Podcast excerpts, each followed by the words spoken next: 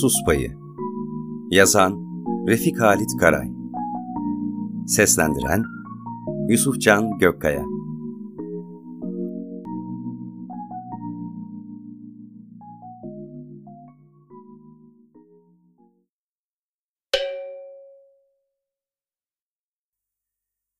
Saatçıoğulları'nın ipek fabrikası, bu rüzgarsız öyle güneşi altında ağırlaşan havayı uzaklarda dönen bir uz kurultusuyla sarsıyor, mini mini çocuklar ateşler içinde yanan yoksul mahallenin bu nöbetli nabzını dinleyerek tahta beşiklerinde uyukluyordu.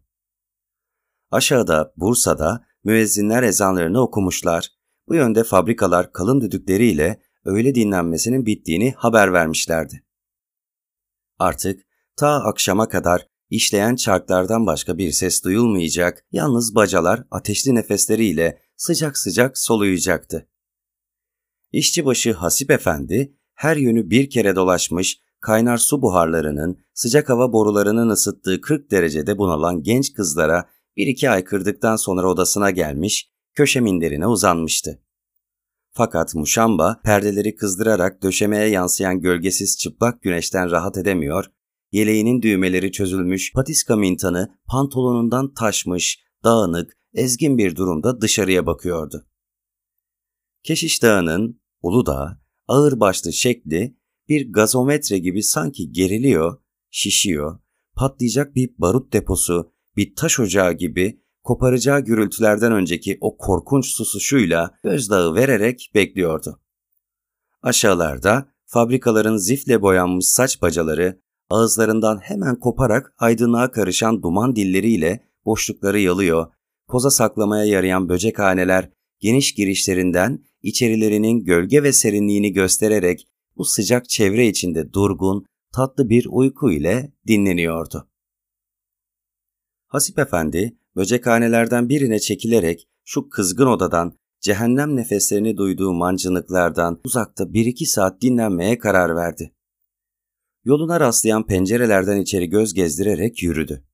Avluda çemberlerinden ayrılmış fıçılar, gaz tenekeleri, üzerinde yeni kesilmiş karpuz kabukları, ısınan gübre yığınları vardı. Köşedeki maden kömürlerine yansıyan güneş, kaldırımlarda menevişleniyor, sineklerin ince zar kanatlarını göstermeyen parlak bir ışıkla kayarak ta aşağıya, ovaya doluyordu. Oraları daha sıcak, daha havasızdı. Yıldırım Bayezid Camii'nin geçen fırtınalardan kurşunu kalkan kubbesi parça parça gaz dökülmüş bir havuz gibi parlıyor, gökte ışıktan mızraklar dolaşıyordu. Böcekhane serindi. Üst katta kozaları boşaltılmış, henüz yıkanmış bir bölme vardı. Hasip Efendi oraya upuzun yattı. Serinliğe koşan sineklerden rahatsız olmamak için yüzüne mendilini örttü. Uykuyu bekledi. Hasip Efendi 40 yıldır böcekçiliğe bağladığı hayatını, şimdi hasta yatan fotikasını bu katil fabrikaların öldürdüğü, öldüreceği kızları düşünüyordu. Kuşkusuz görüyordu. İnanıyordu. Artık inanmıştı. Her ay bir genç kız zayıflayarak, öksürerek, terlemiş şakaklarına saçları yapışarak, sabırlı, dayanıklı eriyor, bir gün artık evinden çıkamayarak köşesinde ölüyordu. 40 yıldır böyle kaç gencin acıklı ölümlerini seyretmiş, kaç genç tabutun arkasından yürümüştü.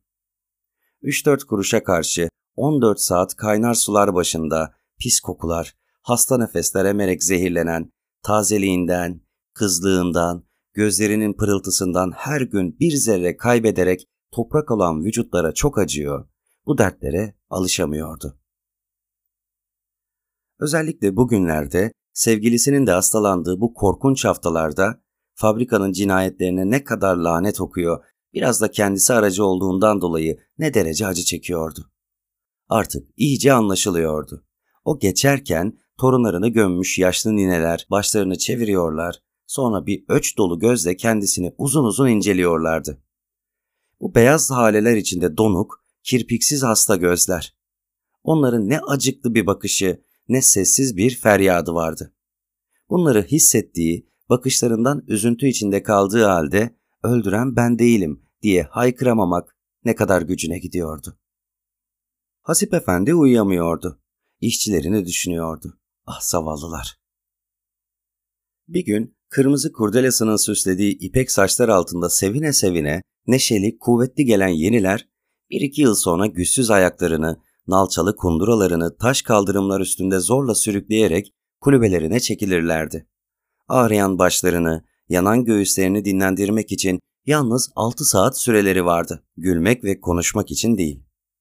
Kim bilir, ertesi sabah bu hasta, yorgun gözler ne kadar güç açılır. Her kemiği ayrı sızlayan bu zavallı vücutlar fabrikanın düdüğüne ne zorlukla uyardı. Kim bilir, bu hastalıklı sabahlar ne kadar gözyaşları döktürürdü. Bu halsiz vücutları sürüklemek ne zordu. Birden hep düşündüklerini bıraktı. Fotika'yı hatırladı. O da artık hastalanmıştı. O da artık yatağından pek az çıkıyordu. Bu kızcağızı çok severdi. Balıkesir depreminde ölen karısına benzeterek hatta bazı akşamlar mancınıklar boşalınca ağlardı. Onun fabrikaya ilk girdiği gün ince endamına, hafif soluk yüzüne bakarak pek çok acımış, kızın nazik ve uysal bakışları, düşkün tavırları karşısında acıması yavaş yavaş sevgi derecesini bulmuştu. Bir buçuk yıldır onunla ilgileniyordu. Kalbi yalnız onun üzerine titriyor, onun yanında, yakınında bulundukça her iş kolay ve sıkıntısız geliyordu. Fotika ara sıra evinden çıkar, kimi gün şehre yahut köydeki akrabasına inerdi. O günler Hasip Efendi'ye karanlık, kederli gelir, çalışamaz, işsiz, dalgın gözleriyle penceresinden uzaklara bakardı. Aslında bu mesele biraz da etraftan duyulmuş, koza ayıran mahalle ihtiyarları birbirlerine bunu fısıldamışlardı. İşçibaşı başka kızlarda görmediği şeyleri Fotika'da buluyor, gözleri uzun süre onun iki mavi boncukla süslenmiş ayakkabılarında taşları düşmüş tarağında dinleniyordu. Bazı durumlar olurdu ki işçiler hep birden güler yahut bir yere bakardı. Hasip Efendi bu sırada yalnız sevgilisini, onun parlak dişlerini, koyu ela gözlerini seyreder, o ne kadar lezzet alırsa veyahut şaşarsa kendisi de o kadar memnun olur, onun kadar şaşardı. Bu aşk bazı güzel geceler tatlı bir rüya gibi onun özlemle, istekle yanan göz kapaklarını dinlendirir, bazı zamanlar ise bir sancı gibi uykularını kaçırırdı. Sonunda bir buçuk yıldır neden beklediğini çözemeyerek evlenmeye karar vermişti. Bir hafta başı işçinin ücretlerini dağıtırken usulca ona doğru eğilmiş, hazırladığı dört çil çeyreği Potika'nın sıcak sular içinde körpeliğini kaybetmiş, yumuk avucuna sıkıştırarak bu da fazlası, benim bahşişim demişti. Kız baştan bunu bekliyormuş gibi almış, kuşkusuz pek iyi anladığını, bu aşktan nefret etmediğini göstermek için gözlerini kaldırarak ona bakmıştı. Hasip Efendi bu teşekkür karşısında anlayamadığı bir sebeple kızarmış, utanmış, ertesi gün Fotika'nın yanından geçerken onun koluyla kendisine süründüğünü sezince sevinçli bir gece geçirmişti. O sırada aşağı fabrikada hastalanan bir genç kız iki ayın içinde ölüvermişti. Hasip Efendi bunun üzerine Fotika'yı her gün bin korku ile süzüyor, her gün biraz daha halsiz görüyordu. Sonra iyice fark etmişti. Fotika rahatsızdı. Fotika sararıyor, eriyordu. Fotika ölecekti.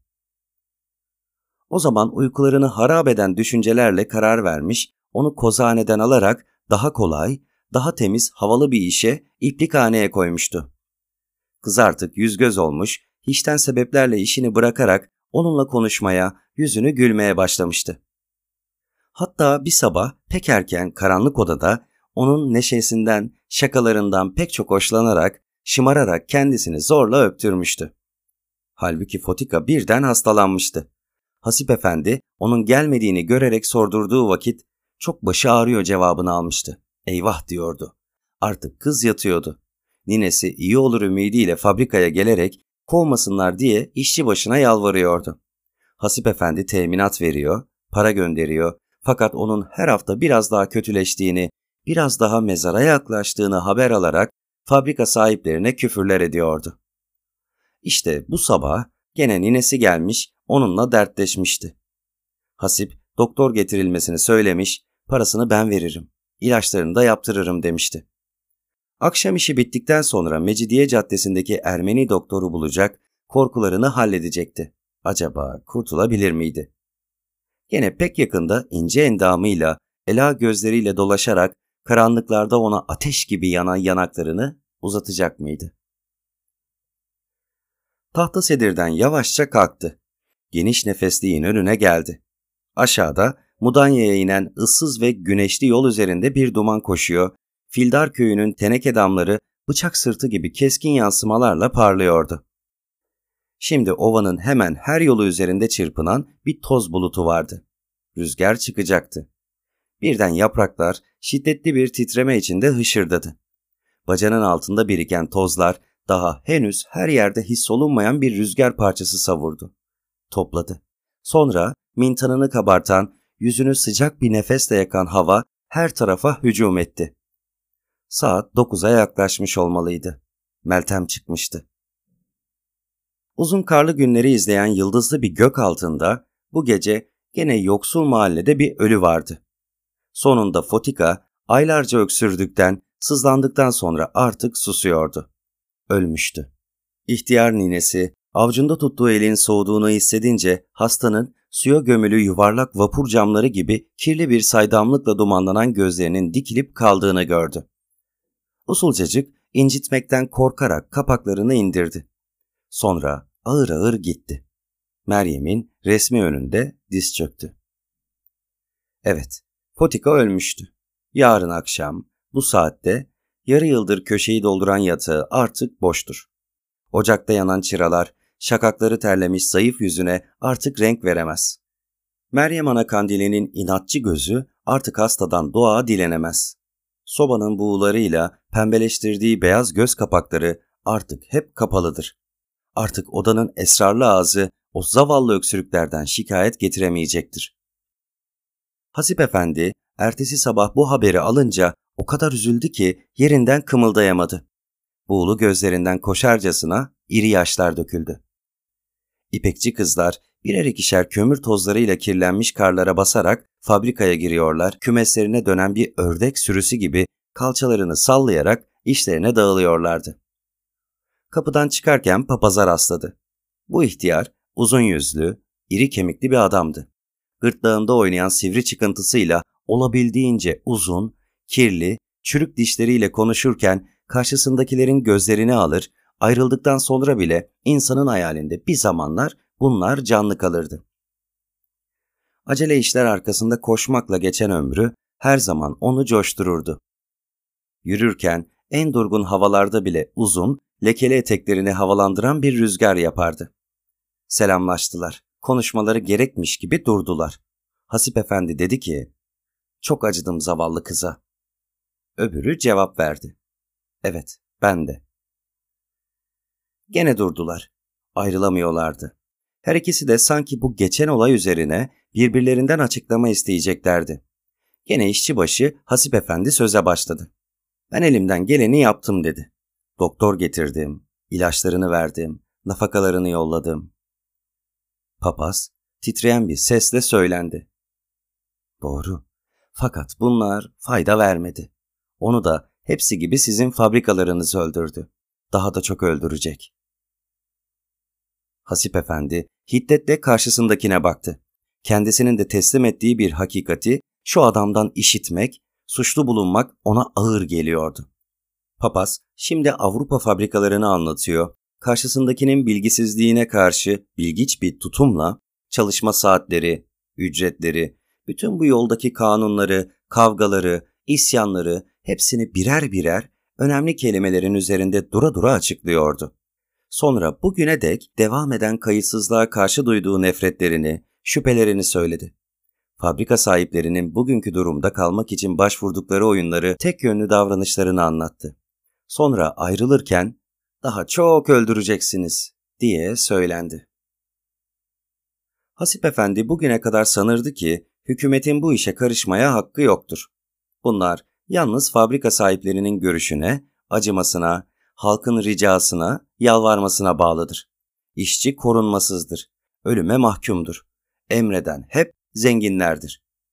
Şimdi anlıyordu ki milletin çıkarları üzerine titreyen kuvvetli bir kalp gerekti. Onu uyarmalı, zorlamalıydı. Birden fabrika sahiplerini hatırlayarak hainler dedi. Acaba siz işçiyi bu korunmadan yoksun bırakmak için hangi önlemi buldunuz? Ertesi gün Fotika gömüldü. Çan Kulesi'nin sesine her taraftan koşan işçiler, haçlar, resimlerle dolu, günlük kokularıyla mum dumanlarına boğulmuş loş kilisede birleşiyorlar, içtiklerine yetişmek için doğanın bitmesini bekliyorlardı. Dışarıda nalçalı ayak izlerini örten yumuşak bir kar dökülüyordu. Mahallenin mezarlığını ilk kış fırtınaları harap etmiş, duvarların bazı yerlerini çatlatmış, haçları eğrilmişti. Onun cesedini getirenler ziyaretten faydalanmış, aile mezarları üzerine eğilerek yerlerinden oynayan tahta ağaçları ilgisizce düzeltmişlerdi. Hasip Efendi, akşamı fabrika sahibi saatçioğlu Hidayet Bey'in gelmesini bekledi. Saat 11'di. Her zamanki gibi zeytin rengi kupa arabası kaldırımlar üzerinde. Kara rağmen gür bir ses çıkararak dairenin önünde durdu. Sahi o ne sevimsiz bir adamdı. Şimdiye kadar bunu niçin bu derece fark etmemişti. İri karnı, yassı vücuduyla, sonra kavun kafası, mini mini kirpiksiz gözleriyle Hidayet Bey, kurşun kalemleri üzerindeki hayvan resmine, timsaha benziyordu. Hesaplara baktılar. İş üzerine birçok konuştular. Gidiyordu. Hasip Efendi kayıtsız gibi pencereden bakarak garip bir sesle Fotika öldü dedi. Sonra odada tuhaf bir uyumla inleyen kendi sesine de yabancı kaldı. Öbürü hatırlamadı. Fotika mı dedi, kim o? Hasip ateş gibi kızardı. Hiddetle cevap verdi. Burada çalışan bir kız. Güzel bir kız. Altı aydır yatıyordu. Hidayet Bey, ya öyle mi dedi. Kapıya doğru yürüdü. İşçibaşı yerinden kımıldamadı. Fakat hakim bir sesle söylendi. Onu burası, bu fabrika öldürdü. Her yıl bir iki kurban veriyoruz. Günahını çekeceğiz. Fabrikatör döndü. Şaşırarak, üzüntüyle memura baktı. Sonra mırıldandı. Buna biz ne yapabiliriz? Hastalık. Vakti gelmiş.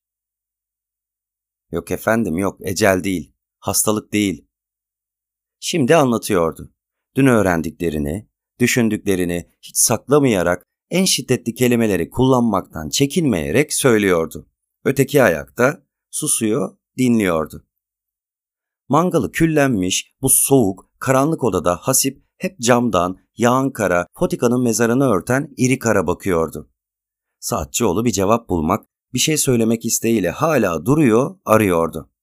Hasip'i kolundan tutup bir işçi kızı gibi sokağa atmak kolay değildi. Çünkü iş zamanı fabrika ustasız kalacaktı. Çünkü bu fikirlerle, bu isyan fikirleriyle kovulan adamlardan daima çekinmek lazımdı. Şimdi yapılacak muamele, uysallık, durmak ve beklemekti. İşte bu düşünceyle döndü. Kapıyı açtı ve yavaş bir sesle ''Çok hiddetlenmişsin Hasip Efendi'' dedi. ''Yarın akşama konuşuruz. Ben sana maaşına dahi iyi bir haber getirecektim.'' İşçibaşı yerinden fırladı. ''Yok'' dedi. ''Benim hesabımı verin, çıkacağım.'' Oysa ki öbürü hiç dinlemedi, yürüdü. Paltosunun yakasını kaldırarak avluyu geçti. Orada arabacı Kapıcı ve makinist duruyor, onun iltifatını bekliyorlardı. Hasip Efendi artık cesaret edemedi. Hatta yaptıklarına biraz pişman koridorda kaldı. Bütün bu gürültülerin üzerinde tek bir şey vardı. Fotika'nın ölümü. İki gün saatçioğlu Hidayet Bey fabrikaya uğramadı. Hatta evinde de yoktu. Çiftliğe gitmişti. İşçibaşı uykusuz bir uzun geceden sonra sanki rahatlamıştı. Öbürünün yumuşaklığı kendisinin şiddeti arasında birçok karşılaştırma yaptı. Bazı bahaneler buldu. Kabahati her tarafa dağıttı. Garip bir pişmanlıkla işine başladı. Dört gün sonra maaşı artmıştı. Şimdi sekiz lira kazanıyordu. İşçi kızlar ölenin yerine geçmek için o dolaşırken hafif hafif sürtünüyorlar, gülüşüyorlar, kırmızı kurdela, cam bilezik takıyorlardı. Hayat gene önceki durgunluğuyla, gene önceki tatsızlığıyla başlamıştı. Bir yıldızlı gecede ovada kurbağa sesleri duyuluyordu. Ilık bir bahar karanlığı altında havada olgun bir meyve kokusu vardı. Yaz geliyordu. Hasip Efendi kırlarda dolaşmaya çıktı. Dağa tırmanan şösede yükseldikçe aşağıda şehrin aydınlık bölümü toplanıyor, daraldıkça daha ışıklı, daha canlı görünüyordu. Saat dörde doğru fabrikaya dönerken dar, engebeli sokakta aceleci bir gölge ile karşı karşıya geldi. Bakıştılar. Papaz galiba bir ölü evine yetişiyordu. Hasip Efendi birden fotikasını düşündü. onu daima sevdiğini anlayarak geçmiş günleri hatırladı. Sonra kendisini bu aşka rağmen fabrikaya bağlayan kuvveti, artan maaşının ağırlığını düşündü. Bu bir sus payıydı. İşte susturuyordu. Halbuki onun acımasız ve kuvvetli etkisi altında değil, yalnız kendisi asıl daha yüksektekiler susmuşlardı. Daha yükseklerde bile etkisini gösteren bu önlem, sermaye sahiplerine altın, mezarlara ölü yetiştiriyordu. Hasip Efendi bu fikirlerle biraz avundu. Gene bunları düşünerek fabrikanın önüne geldi. Arka kapıdan içeri girdi. Çok güzel bir geceydi. Hatta avlunun her zaman ham ipek ve çirkef kokan karanlığında bile ovadaki o olgun meyve kokusu dolaşıyordu.